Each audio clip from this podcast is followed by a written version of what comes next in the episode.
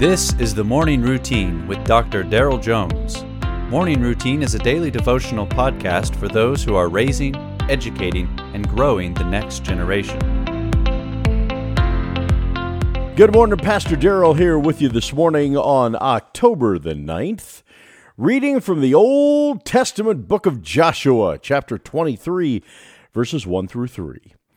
A long time afterward, when the Lord had given rest to Israel from all of their surrounding enemies, and Joshua was old and well advanced in years, Joshua summoned all of Israel, its elders and heads, its judges and officers, and said to them, I am now old and well advanced in years, and you have seen all that the Lord your God has done to all of these nations for your sake for it is the Lord your God who has fought for you.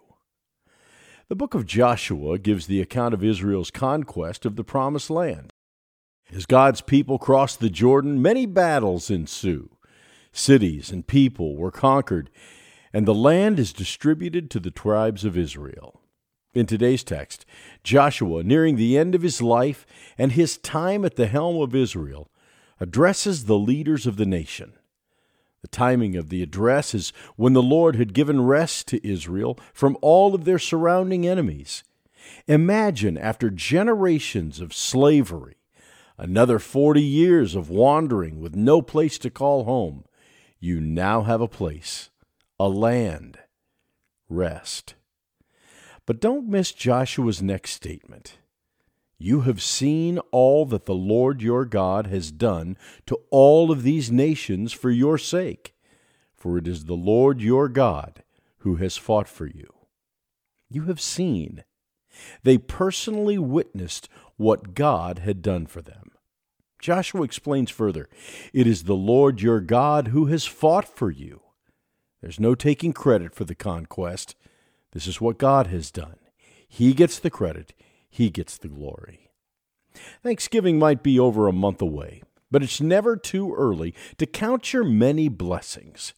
What have you seen the Lord God do for you so far, even during this school year? What has He accomplished in your life, the life of your students or your children, and the life of your school or church? Give Him glory for His goodness, and let the remembrance of what He has done motivate you to keep following hard after Him.